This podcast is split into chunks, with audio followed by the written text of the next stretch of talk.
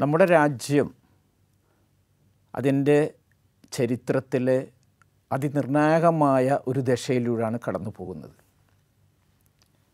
ഒരു ഭാഗത്ത് ശാസ്ത്ര സാങ്കേതിക രംഗത്ത് നമ്മുടെ പുരോഗതി കുതിച്ചുചാട്ടത്തിലേക്ക് തന്നെ കിടക്കുകയാണ്. ചാന്ദ്രയാൻ ത്രീയുടെ വിജയപ്രദമായ വിക്ഷേപണവും അതിന്റെ പ്രവർത്തനവും ലോകത്തിന്റെ മുന്നിൽ രാജ്യത്തിന്റെ യശസ് ഉയർത്തിയിരിക്കുക അതേ സമയത്ത് സ്വാതന്ത്ര്യത്തിന്റെ എഴുപത്തിയാറാം ദിനങ്ങൾ കൊണ്ടാടിയിട്ടും ഇന്ത്യ ഇപ്പോഴും ചാണകത്തിൽ ചവിട്ടിയാണ് നിൽക്കുന്നത് എന്നുള്ള ഒരു തോന്നൽ ഇന്ത്യക്കാരിൽ മാത്രമല്ല ലോകത്തിന്റെ വിവിധ ഭാഗങ്ങളിൽ ജീവിക്കുന്ന നിഷ്പക്ഷമതികളിലും ഉണ്ടായിരിക്കുക ഏറ്റവും ഒടുവിലായി നമ്മുടെ രാജ്യത്ത് വർദ്ധിച്ചു വരുന്ന വിദ്വേഷത്തിന്റെയും വെറുപ്പിന്റെയും പ്രത്യശാസ്ത്രത്തെക്കുറിച്ചാണ് ലോകം ഇന്ന് ചർച്ച ചെയ്യുന്നത്. ഒരു തരത്തിൽ പറഞ്ഞാൽ വിദ്വേഷത്തിന്റെ വിളപ്പെടുപ്പാണ് ഇപ്പോൾ നടക്കുന്നത്. ഉത്തർപ്രദേശിലെ മുസഫർ നഗർ ജില്ലയിൽപ്പെട്ട ഒരു ഗ്രാമത്തിൽ നടന്ന സംഭവങ്ങൾ മനസ്സാക്ഷിയുള്ളവരെ മുഴുവനും തന്നെ നെട്ടിച്ചിരിക്കുക അവിടെ നേഹ പബ്ലിക് സ്കൂൾ എന്ന് പറയുന്ന ഒരു എൽ പി സ്കൂളിലെ ഒരു കുട്ടിയെ ഗുണനം പഠിക്കാത്തതിന്റെ പേരിൽ ആ അധ്യാപിക ശിക്ഷിക്കാൻ തീരുമാനിച്ചപ്പോൾ സഹപാഠികളെ കൊണ്ട് ആ കുട്ടിയുടെ മുഖത്ത് അടിപ്പിക്കാനാണ് അവർ ശ്രമിച്ചത്. അടി ശക്തമാവാത്തതിൽ അവർ പ്രതിഷേധിക്കുന്നതും കാണാം നമുക്ക്. വളരെ വിവാദമായ വീഡിയോ പുറത്ത് വന്നതു മുതലേ ലോകം തന്നെ നെട്ടിത്തിരിച്ചിരിക്കുക കാരണം ഒരു കുട്ടിയെ മറ്റൊരു കുട്ടിയെ കൊണ്ട് അടിപ്പിച്ചു എന്നതിനപ്പുറം ആ അധ്യാപിക ആ ഇരയുടെ മതം പറയുകയാണ്. മുഹമ്മദിനെ മുഹമ്മദീയനായ മുസ്ലിമായ എല്ലാ വിദ്യാർത്ഥികളെയും ഇതുപോലെ ഞാൻ മറ്റുള്ള കുട്ടികളെ കൊണ്ട് അടിപ്പിക്കുമെന്നാണ് അവർ പറയുന്നത്. ഈ ഒരു വീഡിയോ വൈറലായതോടുകൂടി ഇന്ത്യ മഹാരാജ്യം എവിടെ എത്തി നിൽക്കുന്നു എന്നുള്ള ചോദ്യമാണ് ഉയർന്നുകൊണ്ടിരിക്കുന്നത്. സാധാരണ അധ്യാപികമാർ വിദ്യാർത്ഥികളെ തല്ലാറുണ്ട് ശകാരിക്കാരൊക്കെ ഉണ്ട് പക്ഷേ ഇവിടെ സംഭവിച്ചത് തീർത്തും വംശീയമായ അല്ലെങ്കിൽ ഇസ്ലാമോഫോബിക് എന്ന് പറയപ്പെടുന്ന രീതിയിൽ ആ അധ്യാപിക രണ്ടാം ക്ലാസ്സിൽ പഠിക്കുന്ന ഏഴ് വയസ്സുള്ള കുട്ടിയോട് പെരുമാറിയിരിക്കുക. പെരുമാറിയെന്ന് മാത്രമല്ല ഒരു കുട്ടി മുഖത്ത് തല്ലിയപ്പോൾ അതിന്റെ ഊക്ക് പോരാ എന്ന് പറഞ്ഞുകൊണ്ട് മറ്റൊരു കുട്ടിയെ ക്ഷണിക്കുക. മുഖത്തു മാത്രമല്ല പുറത്തൊക്കെ തന്നെ തല്ലാൻ വേണ്ടി അവർ ആജ്ഞാപിക്കുക. ഒടുവിൽ അവസാനം ആ കുട്ടിയുടെ ഭാഷ്യം പുറത്തു വന്നപ്പോൾ മനസ്സിലാക്കാൻ സാധിച്ചത് ഒരു മണിക്കൂർ നേരം ആ ഏഴ് വയസ്സുകാരൻ സഹപാഠികളുടെ പീഡനങ്ങൾ ഏറ്റുവാങ്ങുകയായിരുന്നു. ഈ സംഭവം ഒരു സ്കൂൾ ക്ലാസ് മുറിയിൽ നടന്ന ഒരു സാധാരണ ഗുരു ശിഷ്യബന്ധത്തിന്റെ ഒരു രൂപമെന്നോ അല്ലെങ്കിൽ വേറെ തരത്തിലുള്ള ഒരു ഭാവനയൊന്നും അല്ല. ഇന്ത്യ മഹാരാജ്യം എത്തി നിൽക്കുന്ന ഒരു മഹാവിപത്തിന്റെ ഒരു മാറാ രോഗത്തിന്റെ ലക്ഷണങ്ങളാണ് അവിടെ നമ്മൾ കണ്ടത്. ആ നിലക്കുള്ള ചർച്ചകളാണ് ഇന്ന് രാജ്യത്തും രാജ്യത്തിന് പുറത്തും നടന്നുകൊണ്ടിരിക്കുന്നത്. രണ്ടായിരത്തി ഒമ്പതിലെ നിയമം അനുസരിച്ച് കുഞ്ഞുങ്ങളെ തല്ലാനൊന്നും പാടില്ല. Freedom to education freedom for education free and compulsory education act അനുസരിച്ച് ശാരീരികമായുള്ളൊരു പീഡനം തന്നെ കുഞ്ഞുങ്ങളുടെ മേലെ ഏൽപ്പിക്കാൻ പാടില്ല എന്നുള്ളതാണ്. ആ വശത്തിനപ്പുറം വളരെ വംശീയമായി വർഗീയമായി ചിന്തിക്കുന്ന ഒരു അധ്യാപികയെയും അവരുടെ ആജ്ഞ അനുസരിക്കാൻ വേണ്ടി നിർബന്ധിക്കപ്പെട്ട കുറേ കുഞ്ഞുങ്ങളെയും അതിന്റെ ഒരു ഇരയെയും നമ്മുടെ മുമ്പിൽ കാണുന്ന ഞെട്ടിപ്പിക്കുന്നൊരു കാഴ്ച വിദ്വേഷത്തിന്റെയും വെറുപ്പിന്റെയും വിളവെടുപ്പ് നമ്മുടെ രാജ്യം ഇത്തരത്തിൽ കാണേണ്ടി വന്നു എന്നുള്ള ഒരു നടുക്കുന്ന യാഥാർത്ഥ്യത്തിലേക്കാണ് നമ്മുടെ ചിന്തകളെ എത്തിക്കുന്നത്. ഹിന്ദുത്വ ഫാഷിസത്തിന്റെ ഭീകരമായൊരു മുഖമാണ് ഇവിടെ കാണുന്നത്. യു പി എന്ന് പറയുന്ന ഒരു വലിയ സംസ്ഥാനം യോഗി ആദിത്യനാഥ് എന്ന് പറയുന്ന ഒരു സന്യാസി ഒരു ഹിന്ദുത്വയുടെ വക്താവ് ഭരണം ഏറ്റെടുത്തു മുതൽ ഇന്ത്യയ്ക്ക് നഷ്ടപ്പെട്ടതുപോലെയാണ്. മതേതരത്വം എന്ന് പറയുന്ന ഒരു മൂല്യത്തെക്കുറിച്ച് അവിടെ വെച്ച് നമുക്ക് സംസാരിക്കാൻ പോലും പറ്റില്ല. അവിടെ ജനാധിപത്യപരമായ എല്ലാ അവകാശങ്ങളും തന്നെ കവർന്നെടുക്കപ്പെട്ടിരിക്കുകയാണ്. ആർക്കും തന്നെ ഗവൺമെന്റിനെക്കുറിച്ചോ വ്യവസ്ഥിതിയെക്കുറിച്ചോ സംസാരിക്കാനുള്ള അവകാശമില്ല. അവിടെ യോഗിയുടെ അഭിപ്രായത്തിൽ എല്ലാ അഹിന്ദുക്കളും പ്രത്യേകിച്ച് മുസ്ലിങ്ങൾ ജീവിക്കാൻ കൊള്ളാത്ത ഗുഡകളാണ് അതുകൊണ്ട് തന്നെ വ്യാജ ഏറ്റുമുട്ടലുകളും കൊലകളും വെടിവെപ്പുകളും അവിടെ സ്ഥിരം സംഭവമാണ് അതിനിടയിലാണ്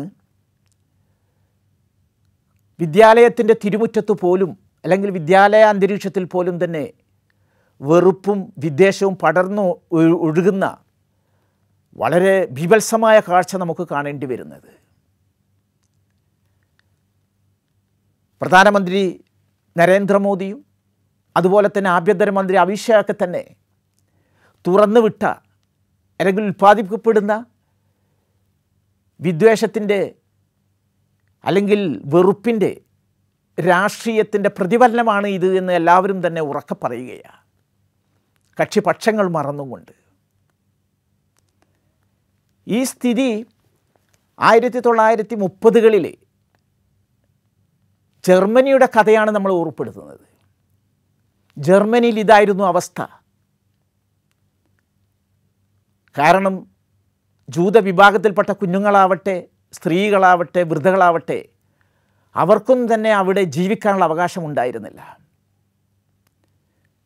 വിദ്വേഷത്ത് പടർന്നൊഴുകിയപ്പോഴാണ് കോൺസെൻട്രേഷൻ ക്യാമ്പിലേക്ക് കുഞ്ഞുങ്ങളടക്കമുള്ളവരെ കൊണ്ടുപോവുകയും അവരെ അവിടെ വെച്ച് കൊന്നൊടുക്കുകയും ചെയ്തത്. ഇപ്പോഴും ഹോളോകാസ്റ്റിന്റെ ഫാസിസ്റ്റ് നാസി ഭീകരതയുടെ കഥ പറയുമ്പോൾ അറുപത് കോടി അല്ല അറുപത് ലക്ഷം ജൂതവിഭാഗം അവിടെ കൊല്ലപ്പെട്ടിട്ടുണ്ട് എന്നാണ് പറയപ്പെടുന്നത്. ഇത് വെറും പട്ടാളം മാത്രം ചെയ്തതല്ല. നാസി ഭീകരർ ചെയ്തു കൂട്ടിയതാണ് എത്രത്തോളം വെച്ച് കഴിഞ്ഞാൽ ആ അന്തരീക്ഷം എന്തുമാത്രം മലിനീകരണമാണ് അല്ലെങ്കിൽ വിദ്വേഷത്തിന്റെ വിഷ പുക എത്രമാത്രം ശ്വസിച്ചു എന്നതിനെ കാണിക്കാൻ വേണ്ടി ഒരു സ്ത്രീയുടെ കഥ പറയാറുണ്ട്.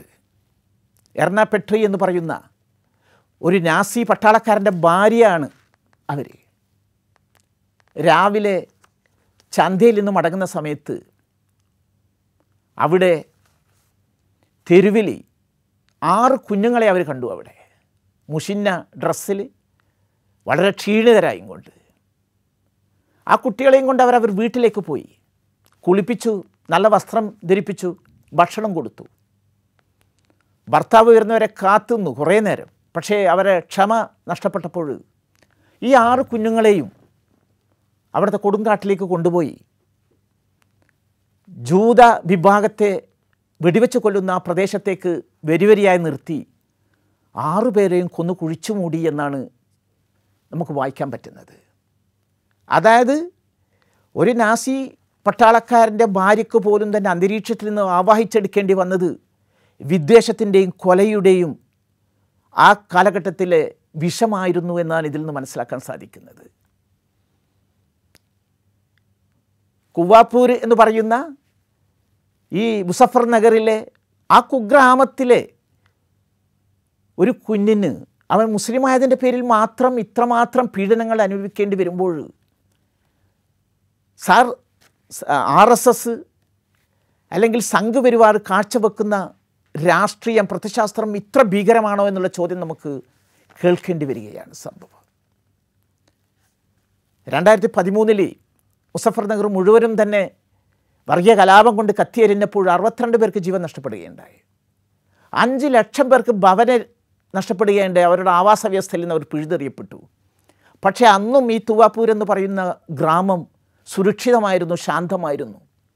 അവിടെയാണ് ഈ അധ്യാപിക മനസ്സിന്റെ അകത്ത് തളം കെട്ടി നിൽക്കുന്ന വിഷം പുറത്ത് എറിഞ്ഞുകൊണ്ട് സഹപാഠികളെ കൊണ്ട് ഒരു മുസ്ലിം വിദ്യാർത്ഥിയെ അടിപ്പിക്കുന്നത് എന്ന് മാത്രമല്ല എല്ലാ മുഹമ്മദിയരും തന്നെ ശിക്ഷ ഏറ്റുവാങ്ങണമെന്ന് അവർ പറയുന്നുണ്ട് അവിടെ. എന്തുകൊണ്ട് ഈ ഭീകരാവസ്ഥയിലേക്ക് നമ്മൾ എത്തി? എന്തുകൊണ്ട് രാജ്യം ലോകത്തിന്റെ മുമ്പിൽ ഈ വിഷയത്തിൽ തലകുനിക്കേണ്ടി വരുന്നു? അപരവൽക്കരണത്തിന്റെ ഏറ്റവും ഭീകരമായ ഒരവസ്ഥയാണിത്. വിദ്വേഷവും വൈരവും തന്നെ പരന്നൊഴുകിയാൽ ഒരു ഘട്ടത്തിൽ എത്തുമ്പോൾ പൂർണമായ അപരവൽക്കരണമാണ് ഇത് ഏതെങ്കിലും ഗ്രാമത്തിലോ അല്ലെങ്കിൽ ഏതെങ്കിലും പട്ടണത്തിലോ ഏതെങ്കിലും സംസ്ഥാനത്തോ മാത്രം ഒതുങ്ങി നിൽക്കുന്ന പ്രതിഭാസമല്ല എന്നതാണ് നമ്മൾ മനസ്സിലാക്കേണ്ടത്. ജൂലൈ മുപ്പത്തിനൊന്ന് പുലർച്ചെ ഒരു റെയിൽവേ പ്രൊട്ടക്ഷൻ ഫോഴ്സിന്റെ പെട്ട ഒരു കോൺസ്റ്റബിൾ സ്വന്തം തലവനെ വെടിവെച്ച് കൊന്ന ശേഷം ജോധ്പൂരിൽ നിന്ന് ബോംബെയിലേക്ക് പുറപ്പെട്ട എക്സ്പ്രസ്സിൽ നടത്തിയ ക്രൂരകൃത്യം നമ്മൾ ഓർക്കുന്നുണ്ടാവും. പുലർച്ചെയായിരുന്നു നാലര മണിക്ക്. മൂന്നാൽ കമ്പാർട്ട്മെന്റുകൾ അവർ തോക്കുമായി ചെന്ന് മുസ്ലിമാണെന്ന് തോന്നിക്കുന്നവരെ നാല് പേരെ വെടിവെച്ച് ഇട്ടു അവിടെ. ആക്രോശിക്കുന്നുണ്ടായിരുന്നു അവർ. നിങ്ങൾ നരേന്ദ്രമോദിക്ക് വോട്ട് ചെയ്യേണ്ടവരായിരുന്നു. പക്ഷെ നിങ്ങൾ ചെയ്യില്ല എന്ന് ഞങ്ങൾക്ക് അറിയാമെന്ന് സംഭവം. നിങ്ങളൊന്ന് ചിന്തിച്ചു നോക്ക്. പുലർക്കാലത്ത് ആ സുരക്ഷാ ഭടന്റെ മനസ്സിൽ കയറി വരുന്ന വിദ്വേഷത്തിന്റെ അളവ് ഇത്ര മാത്രമായിരിക്കണം അവിടെ സഞ്ചരിച്ച മനുഷ്യന്മാരിൽ നിന്ന് കമ്പാർട്ട്മെന്റ് തെരഞ്ഞു പിടിച്ചു. മുസ്ലിം വേഷധാരിയാണ് മനസ്സിലാക്കി താടിയിൽ വരെ മാത്രമാണ് അവൻ വെടിവെച്ച് വീഴ്ത്തിയത്. ഇതിന്റെ വിപുലമായ രൂപമാണ് നമ്മൾ മണിപ്പൂരിലും അതുപോലെ തന്നെ ഹരിയാനയിലൊക്കെ കാണുന്നത്. എങ്ങനെ ഇത് വളർന്നു? എങ്ങനെ ഈ വികാരം നമ്മുടെ രാജ്യത്ത് കഴിഞ്ഞ ഒമ്പത് വർഷം കൊണ്ട് പരന്നൊഴുകി എന്നുള്ള ചോദ്യം വരുമ്പോഴാണ് ഞാൻ നേരത്തെ പറഞ്ഞ അപരവൽക്കരണത്തിന്റെ ശത്രുവിനെ സൃഷ്ടിക്കുന്നതിന്റെ ഒരു ഭീകരമായ രൂപം നമ്മൾ കാണാൻ സാധിക്കുന്നത്. ആയിരത്തി തൊള്ളായിരത്തി പത്തൊമ്പത് സെപ്റ്റംബറിൽ അഡോൾഫ് ഹിറ്റ്ലർ അദ്ദേഹത്തിന്റെ ചങ്ങാതിയായ അഡോൾഫ് ഗ്രിമിച്ച് എന്ന് പറയുന്ന മനുഷ്യനൊരു കത്തെഴുതി ഒന്നാം ലോകയുദ്ധത്തിൽ തകർന്നടിന് സാമ്പത്തികമായും സാ സാമൂഹ്യമായും തന്നെ നിരാശയിലാണ്ട ഒരു കാലഘട്ടമായിരുന്നു ജർമ്മനി അന്ന്. സാധാരണ ഒരു മനുഷ്യൻ അദ്ദേഹത്തിന്റെ സുഹൃത്തിന് എഴുതുന്ന കത്ത് എന്ന് മാത്രമേ ആ ഘട്ടത്തിൽ അതിന് വിശേഷണമുള്ളൂ. കാരണം അന്ന് ഹിറ്റ്ലർ ആരുമായിരുന്നില്ല അദ്ദേഹത്തിന്റെ പേര് കിട്ടിയിരുന്നില്ല ആ കത്തിൽ പറയുന്നൊരു കാര്യം. നമ്മുടെ രാജ്യം ഇത്രമാത്രം തന്നെ അധപ്പതനം നേരിടേണ്ടി വന്നത് തിരിച്ചടികൾ നേരിടേണ്ടി വന്നത്. നമ്മുടെ കൂട്ടത്തിൽ ജീവിക്കുന്ന ഒരു മനുഷ്യ വിഭാഗത്തെ കൊണ്ട് മാത്രമാണ് ജർമ്മൻ അല്ലാത്ത സ്വന്തമായി മതമുള്ള സ്വന്തമായി വംശമുള്ള അതോടൊപ്പം തന്നെ സ്വന്തം അസ്തിത്വമോ അല്ലെങ്കിൽ അവരുടെ സവിശേഷതകളോ തന്നെ ബലികഴിക്കാൻ തയ്യാറാവാത്ത ഒരു മനുഷ്യരുണ്ട് നമ്മുടെ കൂട്ടത്തിൽ അവരുടെ പേരാ ജൂതര് എന്ന്. അവർ ജനാധിപത്യത്തിന്റെ എല്ലാ ഗുണഗണങ്ങളും തന്നെ ആസ്വദിക്കുന്നുണ്ട് സോഷ്യലിസത്തെക്കുറിച്ച് സംസാരിക്കുന്നുണ്ട് അവർക്ക് മതവുമായി മുന്നോട്ട് പോകാൻ പറ്റുന്നുണ്ട്. പക്ഷേ അവരെല്ലാം തന്നെ ഈ മാർഗം സ്വീകരിച്ചിരിക്കുന്നത് ഈ രാജ്യത്തിന്റെ പണം തട്ടാൻ വേണ്ടിയാണ് അല്ലെങ്കിൽ പലിശയിലൂടെ തന്നെ കൊള്ള ലാഭം നേടാൻ വേണ്ടിയാണ് ഈ വിഭാഗത്തെ നമ്മുടെ രാജ്യത്തിൽ നിന്ന് പുറത്താക്കിയാൽ അല്ലെങ്കിൽ വിഭാടനം ചെയ്താൽ മാത്രമേ ഈ രാജ്യം മുന്നോട്ട് പോകുള്ളൂ എന്ന് ആ കത്തിൽ എഴുതുകയാണ്. ആയിരത്തി തൊള്ളായിരത്തി പത്തൊമ്പതിലാണ് സംഭവം. ഇരുപതിന്റെ അവസാനമാവുമ്പോഴേക്കും അവിടെ Nazi party national socialist party അധികാരത്തിൽ വരികയാണ്. മെല്ലെ മെല്ലെ. മുപ്പതാവുമ്പോഴേക്കും തന്നെ ഹിറ്റ്ലർ ചാൻസലർ ആവുകയാണ് അവിടെയുള്ള നിലവിലുള്ള നിയമങ്ങൾ ഭേദഗതി ചെയ്യുക. ന്യൂറംബർഗ് നിയമങ്ങൾ ഉണ്ടാക്കുകയാണ് കാരണം ഈ ജൂത വിഭാഗത്തെ അപരവൽക്കരിക്കുന്നതിന് വേണ്ടി. അവരെ കൊല്ലേണ്ടത് ഈ രാജ്യത്തിന്റെ നിലനിൽപ്പിന് ആവശ്യമാണ് എന്ന് സമർത്ഥിക്കാൻ വേണ്ടി. നിങ്ങളൊന്ന് ചിന്തിച്ചു നോക്ക്. ആയിരത്തി തൊള്ളായിരത്തി നാൽപ്പത്തി അഞ്ചാകുമ്പോഴേക്കും നമ്മൾ കാണുന്നത് ഓസ്ട്രേലിയയിലേക്കുള്ള അവസാനത്തെ വണ്ടിയും ജൂതന്മാരെ കയറ്റിക്കൊണ്ട് പോകുന്നതാണ് ഇവരെ കോൺസെൻട്രേഷൻ ക്യാമ്പിൽ ഗ്യാസ് ചാമ്പറിലിട്ട് കൊല്ലുകയെ ആയിരക്കണക്കിന് മനുഷ്യന്മാരെ അറുപത് ലക്ഷത്തെ കൊല്ലപ്പെട്ടു എന്നാണ് പറയുന്നത്. എങ്ങനെ ഈ മനസ്ഥിതിയിലേക്ക് ഒരു രാജ്യത്തെ എത്തിച്ചു എന്നുള്ള ചോദ്യം വരുമ്പോഴാണ് വിദ്വേഷത്തിന്റെ ആ പ്രത്യശാസ്ത്രമുണ്ടല്ലോ അത് എത്രമാത്രം അപകടകരമാണ് എന്ന് നമ്മൾ മനസ്സിലാക്കേണ്ട സംഭവം. സാധാരണ പറയാറുണ്ട് യഹൂദ വിഭാഗത്തെക്കുറിച്ച് ജർമ്മനിയിൽ അതെല്ലാം മൊത്തത്തിൽ യൂറോപ്പിൽ ഇങ്ങനെ ഒരു വികാരമുണ്ടായത് പെട്ടെന്നായിരുന്നില്ല. ആയിരക്കണക്കിന് വർഷത്തെ അവരുമായിട്ടുള്ള സമ്പർക്കത്തിൽ കൂടിയാണ്. നിയമങ്ങൾ ഉണ്ടാക്കി അതുമാത്രമല്ല നമ്മൾ വലിയ തത്വചിന്തകരെന്നും മത പരിഷ്കർത്താക്കളെന്നൊക്കെ പറയുന്നവർ പോലും തന്നെ ഈ ജൂതവിഭാഗത്തെ അപരവൽക്കരിച്ചുകൊണ്ട് രാക്ഷസീയവൽക്കരിച്ചും കൊണ്ട് കുറേ എഴുത്ത് എഴുതി. ഷേക്സ്പിയറുടെ മെർച്ചന്റ് ഓഫ് വെനീസ് വെനീസിലെ കച്ചവടക്കാരെക്കുറിച്ച് പറയുന്നുണ്ട്. പലിശയാണ് അവരുടെ ഏറ്റവും വലിയ മുഖമുദ്ര. വിചിത്ര ജീവികളായി നമുക്ക് തോന്നും. പലിശ അടച്ചില്ലെങ്കിൽ അവരുടെ തുട എൽ എല്ലിൽ തുടയിൽ നിന്ന് റാത്തൽ കണക്കിന് ഇറച്ചി വാരിയെടുക്കുന്ന ഒരു വിഭാഗത്തെക്കുറിച്ച്. മാർട്ടിൻ ലൂതർ കിങ് എന്ന് പറയുന്ന ക്രൈസ്തവ പരിഷ്കർത്താവ് എഴുതിയ പുസ്തകത്തിൽ on Jews and the lies ജൂതന്മാരും അവരുടെ കളവുകളും എന്ന് പറയുന്ന അതിൽ പറയുന്നുണ്ട്. ഇവരെ പോലത്തെ കാട്ടുകള്ളന്മാർ ഇവരെ പോലത്തെ കൊള്ളക്കാർ ഇവിടെ ഇല്ല വേറെ ഇല്ല. ഇവരാണ് രാജ്യത്തിന്റെ മുതൽ മുഴുവനും തന്നെ കട്ടുമുടിക്കുന്നത്. ഇവർ ധരിക്കുന്നതും ഇവർ ഭക്ഷിക്കുന്നതും തന്നെ പലിശയിൽ നിന്നോ ഈ കൊള്ളയിൽ നിന്നോ കിട്ടിയതാ. അതുകൊണ്ട് എത്രയും പെട്ടെന്ന് ഈ വിഭാഗത്തെ ഇവിടെ നിന്ന് തൂത്തെറിയേണ്ടതുണ്ട് എന്ന് ആയിരത്തി അഞ്ഞൂറ്റി അമ്പതുകളിൽ മാർട്ടിൻ ലൂതർ പറയുന്നുണ്ട് സംഭവം. എത്രത്തോളം എന്ന് വെച്ച് കഴിഞ്ഞാൽ ആ കാലമാകുമ്പോഴേക്കും തന്നെ നഗരങ്ങളിലോ പട്ടണങ്ങളിലോ യഹൂദർക്ക് ജീവിക്കാൻ വേണ്ടി അവകാശമില്ലായിരുന്നു. നമ്മൾ ഇവിടുത്തെ ചെറ്റക്കുടിലെന്ന് പറയുമ്പോൾ അവിടെ ഗെറ്റോകളിലായിരുന്നു അവർ ജീവിച്ചിരുന്നത്. ആ ഗെറ്റോകൾ പ്രാന്തപ്രദേശത്ത് മാത്രമാണ് അവിടെ പകൽ സമയത്ത് പോലും കയറിപ്പോകാൻ പറ്റില്ല. അത്രയും വൃത്തിഹീനമായ പ്രദേശമായിരുന്നു അത് സംഭവം. താൻ ക്രിസ് ജൂതനാണ് എന്ന് തിരിച്ചറിയാൻ വേണ്ടി റോമ കാലഘട്ടത്തിൽ പതിമൂന്നാം നൂറ്റാണ്ടിൽ റോമിലൊക്കെ തന്നെ ഒരു യെല്ലോ ടർബൻ ഒരു മഞ്ഞശാലി ധരിക്കേണ്ടതുണ്ടായിരുന്നു തിരിച്ചറിയാൻ വേണ്ടി. അവർക്ക് ഭൂമി സ്വന്തമായി വെക്കാൻ പാടില്ലായിരുന്നു. അവരുടെ കുട്ടികൾ സാധാരണക്കാർ പോകുന്ന സ്കൂളിലേക്ക് അവരെ അയക്കാൻ പാടില്ലായിരുന്നു. അങ്ങനെ അപരവൽക്കരണത്തിന്റെ ഓരോ ഘട്ടം ഘട്ടം കഴിഞ്ഞപ്പോഴാണ് ഒന്നാം ലോകയുദ്ധത്തിൽ ജർമ്മനി പരാജയപ്പെട്ടപ്പോൾ ഈ പരാജയത്തിന് കാരണം ഇവിടുത്തെ യഹൂദവർഗമാണ് എന്ന് അഡോഫ് ഹിറ്റ്ലർ എന്ന് പറയുന്ന ആ ഭീകരൻ ആ തീവ്ര വലതുപക്ഷക്കാരൻ പ്രസംഗിക്കുന്നത്. മെയിൻ കഫേ എന്ന് പറയുന്ന അദ്ദേഹം ഒരു ആത്മകഥ എഴുതി. ആത്മകഥയിൽ അദ്ദേഹം പറയുന്നുണ്ട് നമ്മുടെ വള്ളാരക്കണ്ണുള്ള നമ്മുടെ സ്ത്രീകളെ പെൺകുട്ടികളെ ഇവർ തട്ടിയെടുക്കുകയാണ് ഈ യഹൂദന്മാർ ലൗഹ് ജിഹാദിന്റെ മറ്റൊരു രൂപമാണ് അവരവിടെ പറയുന്നത്. സംഭവം. ചരിത്രം ആവർത്തിക്കുകയാണ് ഇന്ത്യയിൽ അതിന് കാരണം ഈ നാസികളും ഫാസിസ്റ്റുകളും ഈ ആർ എസ് എസ്സുകാരും പഠിച്ചത് ഒരേ ബെഞ്ചിലിരുന്ന. ഇറ്റലിയിൽ നിന്നാണ് അവർ സവാർക്കർ വി ഡി സവാർക്കർ. വംശീയതയുടെ വർഗീയതയുടെ ഹിന്ദുത്വയുടെ പാഠങ്ങൾ പഠിക്കുന്നത്. ഹിന്ദുത്വ എന്നുള്ള ഒരു പുസ്തകം തന്നെ ഇദ്ദേഹം രചിക്കുന്നുണ്ട്.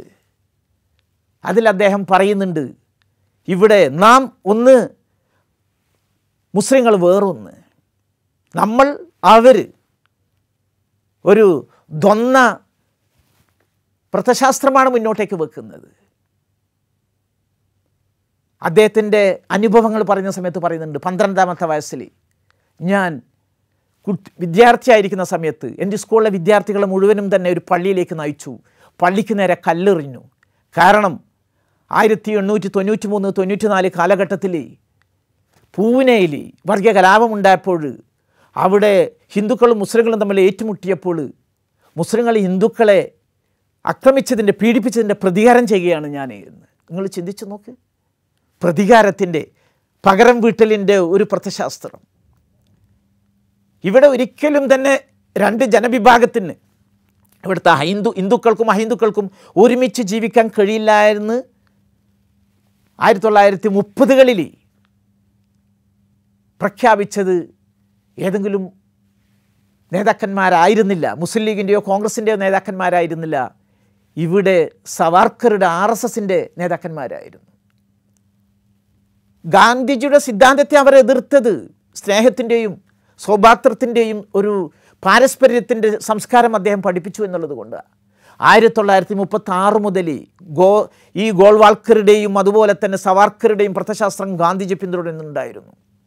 ആയിരത്തി തൊള്ളായിരത്തി നാൽപ്പത്തി എട്ട് ജനുവരി മുപ്പതിന് നാഥുറാം ഗോസിയുടെ വെടിയേറ്റ് മരിക്കുന്ന സമയത്ത് ഗാന്ധിജി യഥാർത്ഥത്തിൽ ഈ സംഘപരിവാരന്റെ ഇരയായിരുന്നു. ലോകത്തിലെ ഏറ്റവും വലിയ സുരക്ഷാ വീഴ്ചയിൽ ഈ മനുഷ്യനെ ഒരു ക്ഷേത്രാങ്കണത്തിൽ വെച്ചിട്ടാണ് വെടിവെച്ചിടുന്നത് സംഭവം. ഇങ്ങനെ മജ്ജയും മാംസവുമുള്ളൊരു മനുഷ്യന് ഭൂമുഖത്ത് ജീവിച്ചിരുന്നുവെന്ന് വരും തലമുറ വിശ്വസിക്കാൻ പോലും സാധ്യതയില്ല എന്ന് മഹാനായ ഐൻസ്റ്റീൻ പറഞ്ഞ ഒരു വലിയ മഹാൻ മഹാരഥൻ കാലഘട്ടത്തെ കൈക്കുമ്പിളിൽ ഒതുക്കിയ ഒരു മനീഷി ആ മനീഷിയെ വെടിവെച്ച് വീഴ്ത്താൻ മാത്രം വിദ്വേഷത്തിന്റെ പ്രത്യശാസ്ത്രം വളർന്നെങ്കിൽ നിങ്ങൾ മനസ്സിലാക്കണം ഇവിടെ സ്കൂളിൽ മുസഫർ നഗറിലെ ഒരു സ്കൂളിൽ ഒരു മുസ്ലിം വിദ്യാർത്ഥിയുടെ മുഖത്തടിക്കാൻ വേണ്ടി അവിടുത്തെ അധ്യാപികക്ക് മറ്റുള്ള വിദ്യാർത്ഥികളോട് പറയുന്നതിൽ എന്ത് സങ്കോചമാണ് ഉണ്ടായത് അല്ലെങ്കിൽ മണിപ്പൂരിൽ അവിടുത്തെ കുക്കി സോം സ്ത്രീകളെ പ്രത്യേകിച്ചും അവർ ക്രിസ്ത്യാനികളായതുകൊണ്ട് നഗ്നയായി നടത്തിക്കുന്നതിൽ ഇവർക്ക് എന്താണ് ഛേദം? അവിടുത്തെ സ്ത്രീകൾ ചെറുപ്പക്കാരെ വിട്ട് കയ്യിലേക്ക് കൊടുക്കുകയാ. ഈ ഇതാ ഇവർ കുക്കികളാണ്. നിങ്ങൾ ഇവരെ ബലാത്സംഗം ചെയ്തോ എന്നും പറഞ്ഞുകൊണ്ട്. നിങ്ങളൊന്ന് ചിന്തിച്ചു നോക്ക്. എന്തുമാത്രം ഭീകരമാണ് ഈ വിദ്വേഷത്തിന്റെ പ്രത്യശാസ്ത്രം ഈ പകരം വീട്ടലിന്റെ പ്രത്യശാസ്ത്രം ഹരിയാനയിൽ സംഭവിച്ച അത് തന്നെയാണ് അവിടെ വിശ്വ ഹിന്ദു പരിഷത്തിന്റെയും വജ്രകദലിന്റെയും നേതാക്കന്മാർ ഒരു മത ഘോഷയാത്രയായിട്ട് പോവുകയാണ് എന്തിന് വിളിച്ചു പറയുക ന്യൂഹ് എന്ന് പറയുന്ന ജില്ലയിലെ സ്ത്രീകളോട് നിങ്ങളുടെ കട്ടിലുകൾ ഒരുക്കി വെക്കുക നിങ്ങളുടെ മരുമക്കളുടെ വരുന്നുണ്ട് കാരണം അവിടുത്തെ പെൺകുട്ടികളൊക്കെ തന്നെ ബലാത്സംഗം ചെയ്യാൻ വേണ്ടിയാണ് ഇവർ പോകുന്നത് എന്ന്. അവിടെ നടന്നത് നമ്മൾ കണ്ടു. പള്ളി തകർത്തു. അവിടുത്തെ ഇമാമിനെ വെടിവെച്ചു കൊന്നു. എല്ലാം കഴിഞ്ഞപ്പോൾ ഭരണകൂടം ബി ജെ പി ഭരണകൂടം പത്ത് മുന്നൂറ് കെട്ടിടങ്ങൾ ബുൾഡോസർ ഉപയോഗിച്ച് തകർത്തെറിഞ്ഞു. ആകെ ഒരു ചോദ്യം മാത്രമേ നമ്മുടെ മുന്നിലുള്ളൂ ഇപ്പോൾ. എത്രത്തോളം നമ്മൾക്ക് പോകാൻ പറ്റുമെന്നുള്ളത് ഫൈനൽ സൊല്യൂഷൻ. അന്തിമ പരിഹാരം. ആർ എസ് എസ് കാണുന്നത് നാസികളിൽ നിന്നും ഫാസിസ്റ്റുകളിൽ നിന്നും പഠിച്ച പരിഹാരമാണ് അതായത് നമ്മുടെ ശത്രുക്കൾ എന്ന് കരുതുന്നവരെ മുഴുവനും തന്നെ ഉന്മൂലനം ചെയ്യുക. വംശഹത്യ ചെയ്യുക. ഹരിയാനയിൽ സംഭവവികാസങ്ങൾ കോടതിയിലെത്തപ്പോൾ കോടതി ചോദിച്ചു ഇത് എത്തനിക്ക് ക്ലൻസിങ് അല്ലേ? വംശഹത്യ അല്ലേ എന്ന്. മണിപ്പൂരിൽ സംഭവിച്ചത് അത് തന്നെയാണ് എത്ര പേരെ കൊല്ലും നമ്മൾ? എന്നിട്ട് എങ്ങനെ ഹിന്ദു രാജ്യം ഹിന്ദു രാഷ്ട്രം സ്ഥാപിക്കും? പക്ഷേ ഒരു കാര്യം നമ്മൾ അടിസ്ഥാനപരമായി മനസ്സിലാക്കേണ്ടത് ലോകത്തിന്റെ ക്യാമറകൾ മുഴുവനും തന്നെ ഇന്ത്യയുടെ നേരെ തിരിച്ചു വെച്ചിരിക്കുകയാണ്. ബ്രിക്സ് സമ്മേളനത്തിൽ പങ്കെടുക്കാൻ വേണ്ടി പ്രധാനമന്ത്രി മോദി അവിടെ ദക്ഷിണാഫ്രിക്കയിലെത്തിയ സമയത്ത് അദ്ദേഹം നേരിട്ട അപമാനം ഇവിടുത്തെ മാധ്യമങ്ങൾ ആരും റിപ്പോർട്ട് ചെയ്തിട്ടില്ല. പക്ഷേ ഇപ്പോൾ പുറത്തു വന്നുകൊണ്ടിരിക്കുക ഒരു സാധാരണ മന്ത്രിയാണ് ആ പ്രധാനമന്ത്രിയെ സ്വീകരിക്കാൻ വേണ്ടി എയർപോർട്ടിലേക്ക് അയച്ചത്. അതേസമയം ചൈനീസ് പ്രധാനമന്ത്രി അവിടെ എത്തിയപ്പോൾ ദക്ഷിണാഫ്രിക്കയുടെ ഏറ്റവും വലിയ ഭരണാധികാരി തന്നെ സ്വീകരിക്കാൻ പോയി. അതുമാത്രമല്ല പുറത്തിറങ്ങിയപ്പോൾ you butcher of Gujarat you go back എന്ന് പറഞ്ഞുകൊണ്ട് ബാനറുകൾ പൊങ്ങി. ഇന്ത്യയുടെ ഹിറ്റ്ലർ തിരിച്ചു പോവുക എന്നുള്ള മുദ്രാവാക്യം മുഴങ്ങി. അവഹേളിക്കപ്പെട്ടു ഇന്ത്യയുടെ പ്രധാനമന്ത്രി. പക്ഷേ നമ്മുടെ മാധ്യമങ്ങൾ മുഴുവനും തന്നെ മറച്ചു വെച്ചു. ഒരു കാര്യം നമ്മൾ മനസ്സിലാക്കേണ്ടത് അടിസ്ഥാനപരമായി ഈ രാജ്യം ഏറ്റവും ഗുരുതരമായ അവസ്ഥയിലേക്ക് പോവുകയാണ്. ഈ രാജ്യ ഭരിക്കുന്നവർ അവരുടെ ഏറ്റവും വികൃതവും അബദ്ധരവുമായ പ്രത്യശാസ്ത്രം കൊണ്ട് നമ്മുടെ നാട്ടിന്റെ യശസ് നാട്ടിന്റെ മനുഷ്യത്വം ഹ്യൂമാനിറ്റി ഇൻസാനിയത്ത് നശിപ്പിച്ചു കൊണ്ടിരിക്കുകയാണ് ഇത്തരമൊരു ഘട്ടത്തിൽ നമുക്ക് മുന്നിൽ ഒരു മാർഗമേ ഉള്ളൂ. മനുഷ്യത്വത്തിലേക്ക് മടങ്ങുക. മാനവികതയുടെ ആ ഉയർന്ന മൂല്യങ്ങൾ കാണിച്ചു കൊടുക്കുക. ലോകത്തിന് മുമ്പിൽ നമുക്ക് നഷ്ടപ്പെട്ട മുഖം തിരിച്ചെടുക്കുക. ഈ മുസഫർ നഗറിലെ സംഭവം നമ്മളെ കൂടുതൽ ചിന്തിപ്പിക്കട്ടെ എന്നും.